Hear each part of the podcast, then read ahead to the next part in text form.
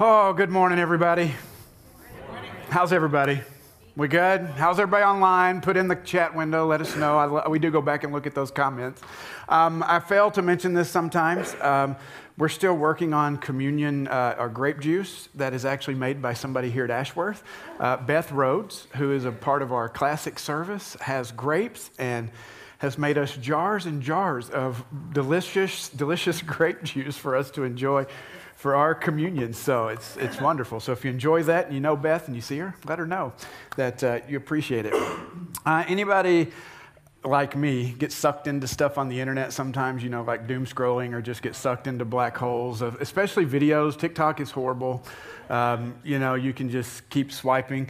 I, I do get sucked into videos. In fact, I want to share some with you today. Wow. No one was injured although it was really close. very, very close. Have you seen some of these before? Man, these are such close calls. What in the world? And how did we get them on video? Man, these things, these videos do draw me in. You know, it's not just the near collision, although that's crazy. But, you know, you think about if you were the person in that in that video, right? In any of those scenes. Your life's passing before your eyes, right? I mean, you're thinking, whoa, holy cow, that was, I got really close to death, you know, and we see it, and then again, doom scrolling, you get sucked into one video, and unless you're a sadistic wacko, you're relieved that the person wasn't injured. You're not looking for that. But what does that have to do with anything, right? Well, today we're going to be looking at a really close call where something happened and there was a close call when a group of people were nearly killed all of, all of them were nearly exterminated by one man's wishes and desires. We're in our Christmas series this year where we're calling it Crowned, and each week we're looking at kings and queens of the Bible to see how their lives and the significant events of their lives and how they, how they compare and contrast to Jesus, the King of Kings, and we'll be talking about him in a couple weeks. And so today we're going to look at the only queen we're looking at in the, in the series, and uh, she's one of the few queens actually mentioned in the Bible, amazingly enough. You know, there's not many there. Uh, but this queen is so significant that there's an entire book in the Old Testament uh, written about her. And uh, it's a very fascinating book, and this is Queen Esther. Now, Amy really wanted to be the one up here today to talk about Esther, but I thought it was too cliche or ironic or whatever to give the lady pastor the lady queen. And so I said, No, you have to have a man next week. I get to speak on the woman this week. So there you go. I just didn't want to have to deal with that pressure of, you know, just giving the woman to the woman. See, you're welcome, Amy. But as we look at uh, Queen Esther, what we're going to find is we have a really interesting story of power, of sexism, of racism, specifically anti Semitism, a close call with genocide, and salvation just in the nick of time. Kind of what we're looking at. So I'm just going to tell you the story, if that's okay. I love narrative, I love to tell the story. Esther is a beautiful story. Um, it takes place around 480 BCE, about 100 years after the Babylonian exile of the Jewish people. And if you remember, um, the, the, the, Jewish people were only in exile about 70 years. And so this is 100 years. So this is 30 years after some of the people were able to go back. Um, and at this point in history, Babylon has been defeated by Persia. They're the New World power. Some of the Jewish people had returned home to Jerusalem, but some had not. Some had decided to stay in Persia and in Susa is where our story takes place today. And there's some interesting things about the book of Esther. It's 10 chapters long, um, but in the entire 10 chapters, there's no mention of God. Not once. Not one mention of God. Isn't that fascinating? Now, if you and I were putting together books to be in the Bible, we might exclude this one because of that. Not only is God not mentioned once, there's no mention of Jerusalem. We don't see anybody praying. There's no mention of God's law. There's none of that. It's basically just a narrative story to tell us about something that happened to the Jewish people living in Susa under the Persian Empire. And it's amazing. And so, Tim Mackie of the Bible Project, you guys know I love the Bible Project, he says this He says, What we see in Esther is a brilliant technique by the author, an invitation to read the story looking for God's activity, and there are signs of it everywhere, to see God's purpose at work, but behind the scenes. And that's what we're going to see. So let's dive in. You have this king, his name is King Xerxes. He ruled Persia, and the king liked to party Okay, the king liked to party. Some of his parties even lasted six months. I mean, that's, that's a pretty, that's a big party. Six months, that's a pretty good one. And at one of his parties, and he was also, he liked to get good and liquored up too at his parties and just in life in general. And at one of his parties, he decided he was going, wanting to show off his beautiful queen, Queen Vashti. And, uh, you know, you think about Queen Vashti and what, what role did she have? She was just arm candy. You know, her whole point in life was to be there for the king's pleasure.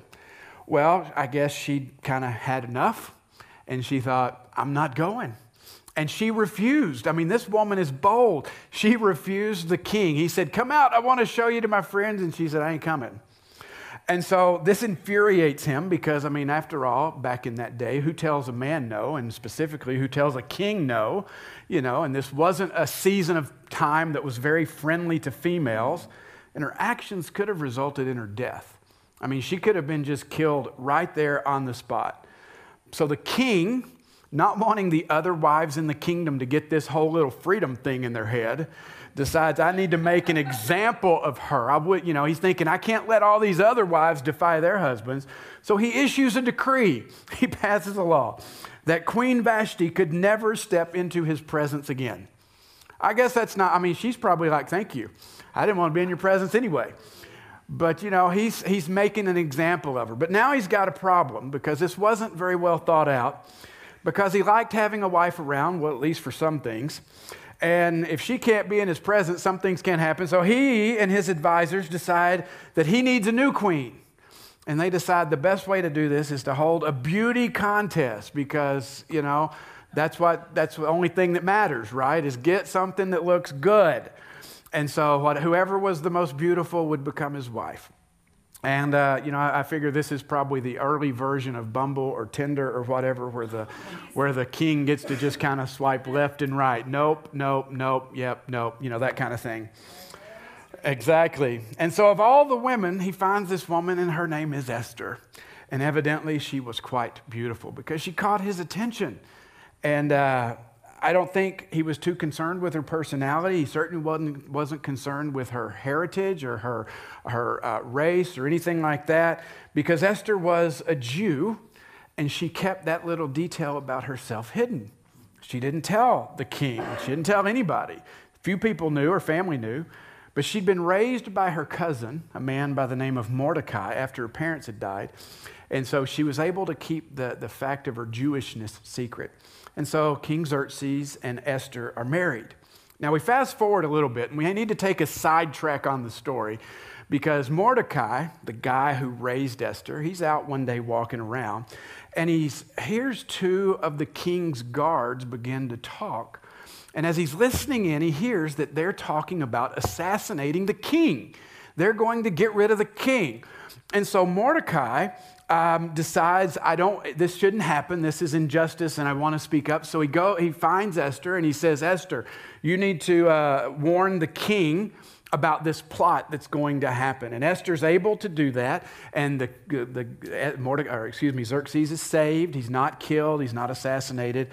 But unfortunately for Mordecai, the only thing he gets for his heroic saving of the king is it's written about in the history book. Somebody writes it down that Mordecai you know, informed Esther, who told the king and saved his life.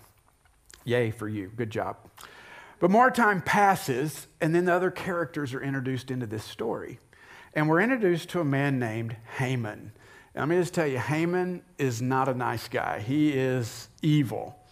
He is second in command only to the king, and he is so high ranking that for some reason the king orders everybody in the, in the kingdom to kneel before Haman.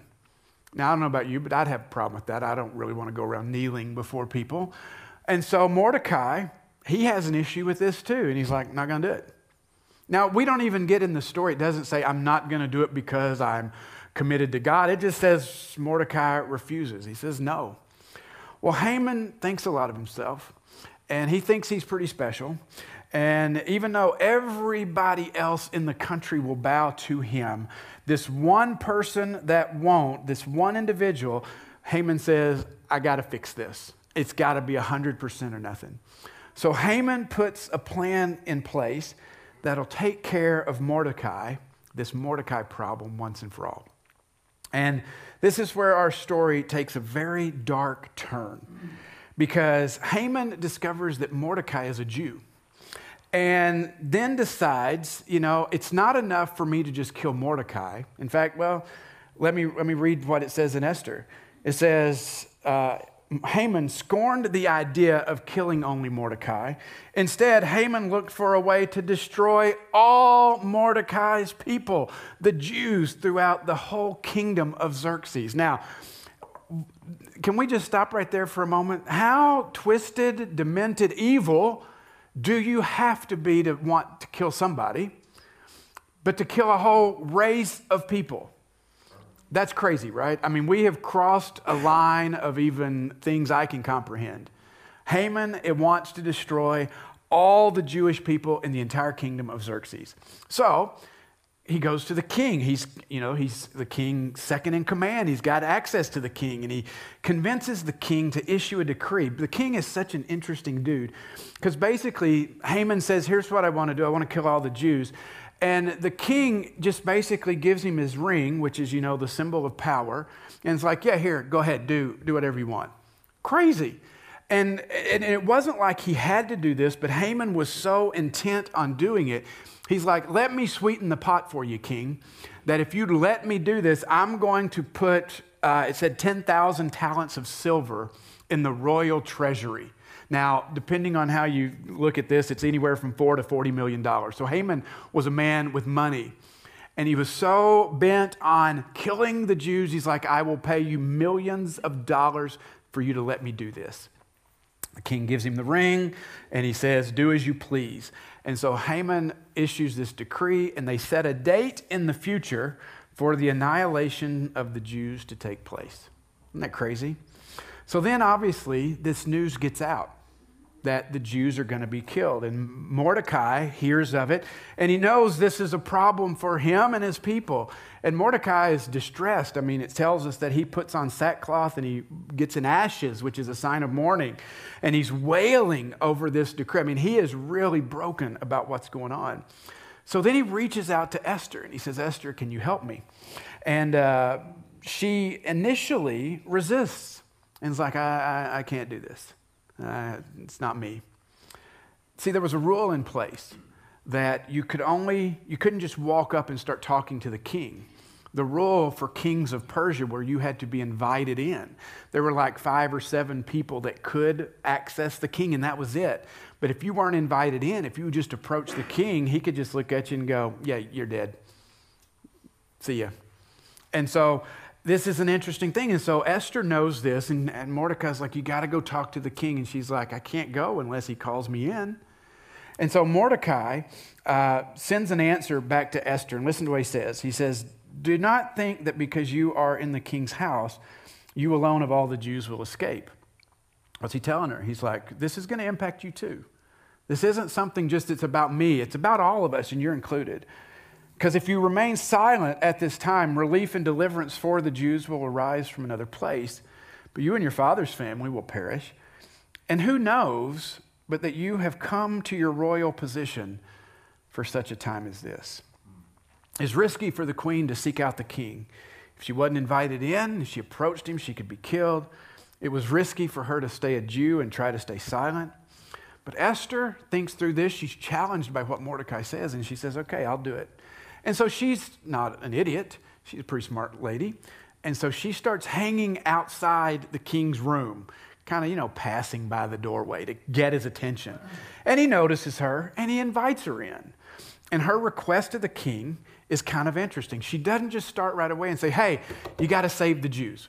What she does is she says, I want to invite you and Haman to a dinner at my house. And they're like, sure, we love dinner. We love to eat. We'll come to your house. And Haman is thrilled to get this invitation because, I mean, the queen has invited me. And so this, and I'm going to be at a dinner with just the king and queen. This is amazing. And so they attend the dinner. And at the dinner, I, I don't understand this part of the story. At the dinner, the king's like, All right, Esther, thanks for dinner. What do you want? And she's like, What I want is for you to come back tomorrow to another dinner. And they're like, Great, okay You're a good cook. We'll be back. And Haman is feeling really good about himself, about himself. But on the way home, he sees Mordecai. And as he sees Mordecai, it reminds him of who Mordecai is. And here's this one individual that refuses to bow down. And he flies into this rage and he goes home and he's talking with his family and his friends. And his friends do not give him great advice. And they don't talk about how much money he's got or how powerful he is or how everybody else in the kingdom bows down. What they do is they say, you know, what you need to do is you need to go out and build a stake called a gallows or a stake, um, 75 feet tall, so that you can have Mordecai impaled on it. So he does. He, that evening, they go out and they build this huge pole to impale Mordecai on. Before the second dinner party, though, something else is going on in the story. The king has some indigestion and can't sleep. And as he can't sleep, he's thinking, ah, somebody get me a history book. So let me hear what's going on or what's happened. And so he listens to the stories of the history of his reign, and in that story that he's told, he's reminded of the story of Mordecai. And he thinks, you know, I never did anything for Mordecai. I should have, I should do something for that. He saved my life. I should do something for him. And so this is where the you know the thing gets interesting because the next day Haman comes in and the king's like, "What would you do, Haman, for a guy that has done so much for you? How would you honor and celebrate him?" And I'm sure Haman in his mind he's like, "He's talking about me." Oh my goodness, this is amazing. Well, you know what I'd do? I'd put the royal robes on him and I'd put him on the king's horse and I would march him through the city and let everybody just clap and be like, woo, we love you. And the king says, That's an amazing idea. Go find Mordecai and you do that for Mordecai. Yeah, you can see where this is going, right? So Mordecai just is, you know, this is awful for him. He is so infuriated and angry and just beside himself. And but he does it because you can't refuse the king. And so just make, picture that Mordecai uh, on the horse, Haman leading him through the city, down the streets, and everybody yelling and screaming and yay. And just what does Mordecai's face look like? Or excuse me, what does Haman's face look like in that moment? Probably not too happy. Mortified, that's right, exactly. So they do this, and but you know, Haman has another dinner party to attend with the king, so he can get through this, right? And he does. And so they go to the second dinner party. And Esther, at this party, reveals the, the whole plot. Says, you know, that, the, that you have issued a decree to annihilate the Jews. And it's enacted, and it's going to result in the annihilation of her people and her as well. That it's going to, that they're all going to die. And the king is furious with this. He's like, who, who would do such a thing? Who, who is responsible for this? And of course, Esther's like, that one right there. He's the man. And so the king, it's so fun story. The king leaves the room in anger. He's fuming, he's mad, he doesn't know what he's going to do. And Haman begins to beg for his life. And he throws himself on the couch where Esther was sitting. Now, to us, that may not sound like a big deal, but in this culture, this was very inappropriate behavior. You wouldn't be on the couch with the queen, the king's wife. And so when the king runs into the room, he sees Haman laying on the couch next to Esther, and that was it. It was over, it was done with. One of the men's king looks at the king and he's like, Well, you know, king, uh, Haman just built a big gallows, a big stake out there. You could use that. And the king's like, Done. And they take Haman out and they impale him on the stake that he built for Mordecai. The king issues a new decree. The people are saved. Uh, the new decree couldn't do away with the old one. So basically, the new decree said, Jews, you can defend yourselves. And so do whatever it takes to survive. And so, what that did is that stopped the people from wanting to kill them. And eventually, what happens is Mordecai is elevated to a position of authority, of power by the king. And they all live happily ever after, maybe, kind of. I don't think so, but you know, there's the story. Isn't that fascinating? And Esther's such an interesting story. Like I said, uh, you know, like I said last week, it's not a nice and tidy story with a nice Christmas ribbon on top. Because as we look at the story, we're going to find a couple of examples of people that God uses, but there's challenges in their story. But you start with Mordecai. He seems like a good guy, right? He's a man with no power or position. He helped raise this young woman who now lives in the palace. He hears of an assassination attempt. He speaks up. He responds appropriately when he hears that his people are going to be destroyed, and he does what he can to stop injustice. He's been Esther's guardian since the death of her parents, and he knows that she's in a position to help. And if she can't, uh, if she can't, he knows that her fate will be the same as his. And so he exercises this courage and he has this lament to step up for his people. And it involves this moment of mentoring Esther, kind of pushing against her when she initially refuses. And he's a source of wisdom for her as she considers what she has to do. You know, I, often say at Ashworth, one of the greatest things about this church is that we have, we're a multi generational church. We have, you know, kids as young as, uh, how old is Kinsey now, Noel? Four months? Four months, there we go. So we have four months all the way to uh, Eileen Thomas, who uh, can't be with us most of the time, but she's 96. You know, I mean, it's a good range. But the tragedy is when I think the generations stay segregated, the younger generation doesn't see the value in the life experience and wisdom of those ahead of them in the journey, or when the older and wiser generation doesn't think they have anything to offer. Think about Esther and what would have been the fate of the people if Esther had said, I can't, and Mordecai had said, Well, I don't really have anything to offer, I don't have anything to give. Mordecai, for some reason, was convinced that God would have prevailed one way or another, and I'm sure he would have, but this is such an incredible example to us. How life is meant to be shared and life is meant to be lived in community, shared knowledge, shared wisdom, shared faith.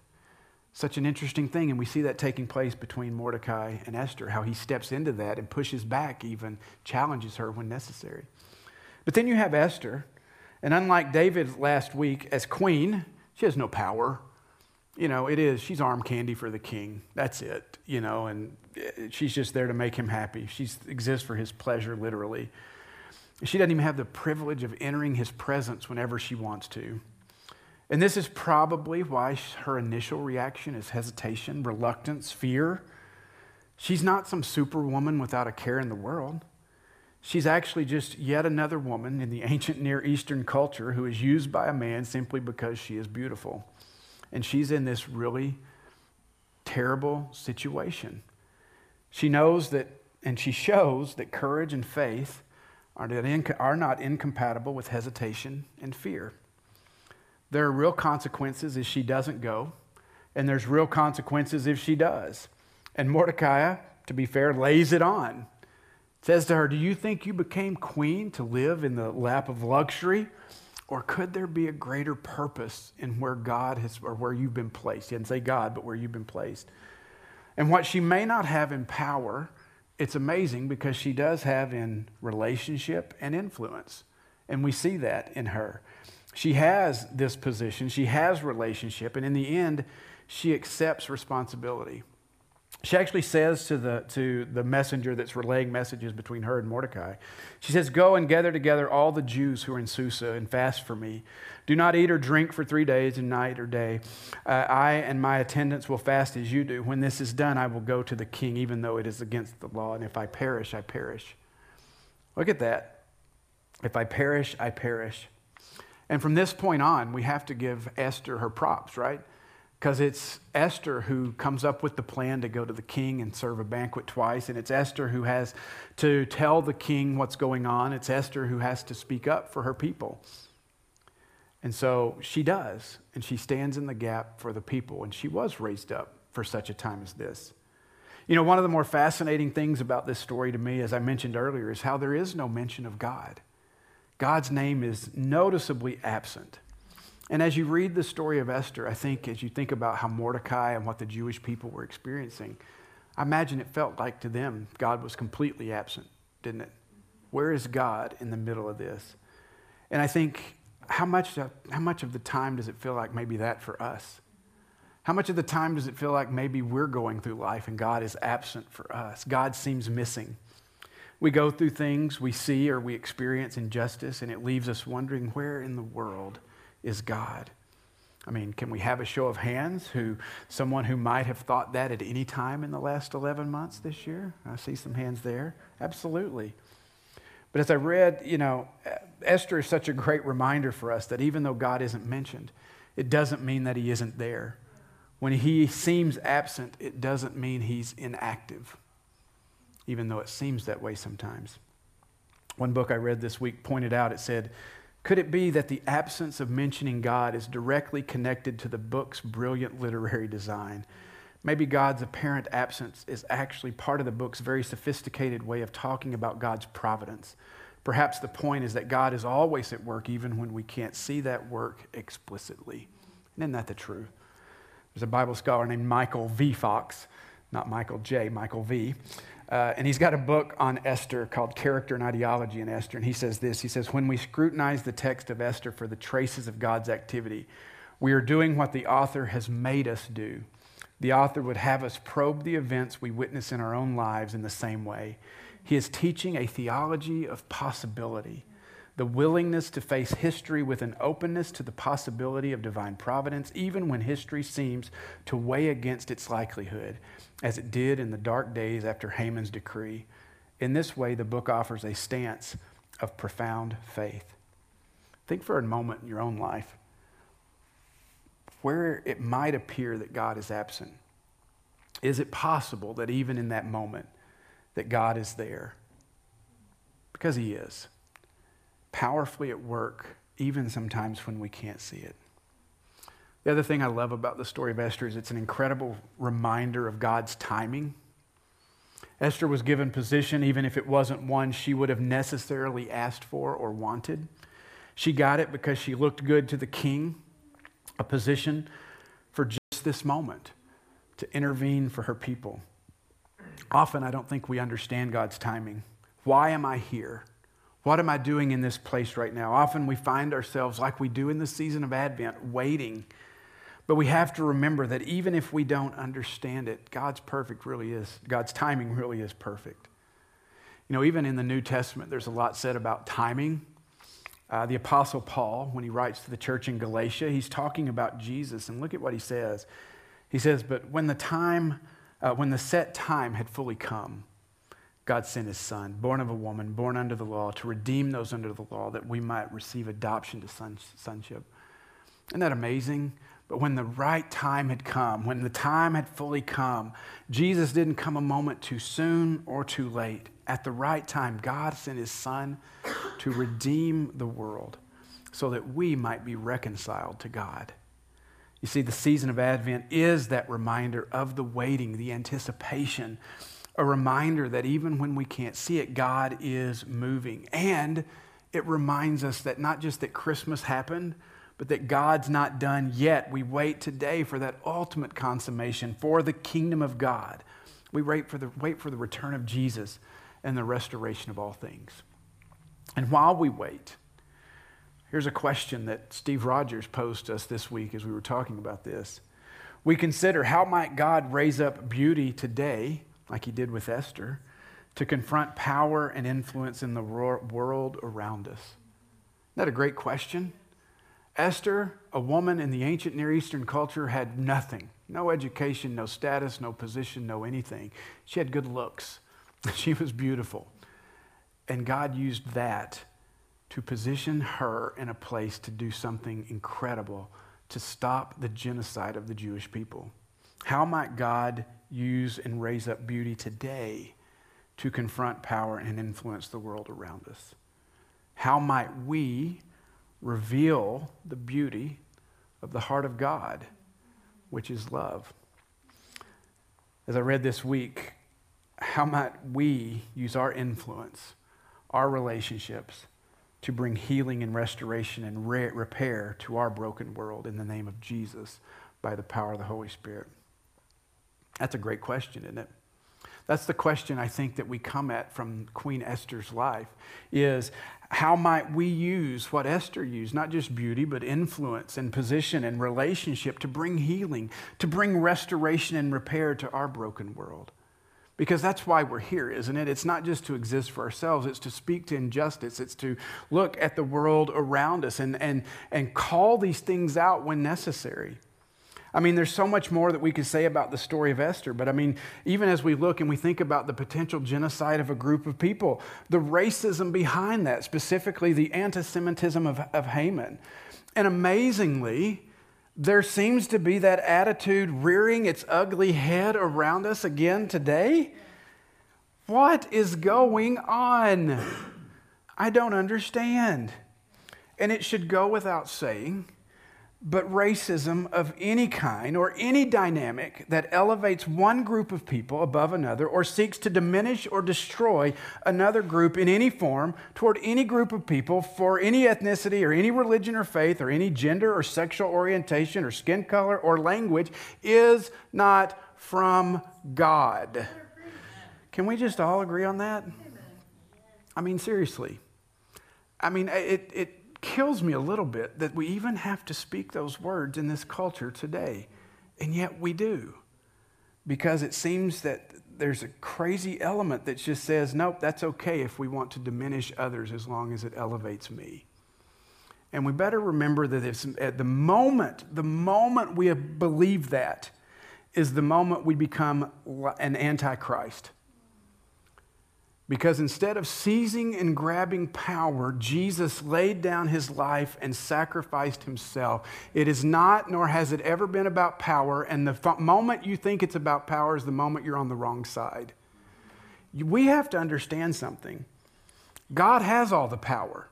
He's not sitting up in, uh, in the world going, Oh, what am I going to do? I don't know if this is going to work or whatever. No, God's got all the power. And when we understand that, we can walk away and go, Yeah, I don't need that power. God's got it all. I can rest in Him, and His timing will be perfect. And maybe for us, as we think about what we see in the world, we feel a little bit reluctant, failing to see how God could use us in a certain situation. But is it possible that wherever you're at and whatever you see, that God has raised you up for such a time as this? Stop thinking that you don't have anything to offer because you do. Can I remind you that, that you may not even realize how God can use you to do amazing things? And when I say amazing things, I don't mean front page of the newspaper things. I mean maybe just impacting one person, a neighbor, a coworker, someone who's struggling, to step up and maybe be a mentor to someone on the faith journey. You see, Esther proved to be an unlikely hero who risked her life for the salvation of people. Jesus also was another unlikely hero who laid down his life for the salvation of the entire world. Maybe you're an unlikely hero that God's looking to use in some way. I just close with these words, Jesus' own words about God's timing for him in the Gospel of Mark, chapter 1, right at the beginning. Jesus says this The time has come the kingdom of God has come near. Repent and believe the good news. The time has come. What is God saying to you this morning as we hear the story of Esther, as we think about Jesus, and as we think about how that relates to our world? What might God be, might be calling you or speaking to you this morning to step up, to speak, to show you that you've been put somewhere for such a time as this? Let's pray.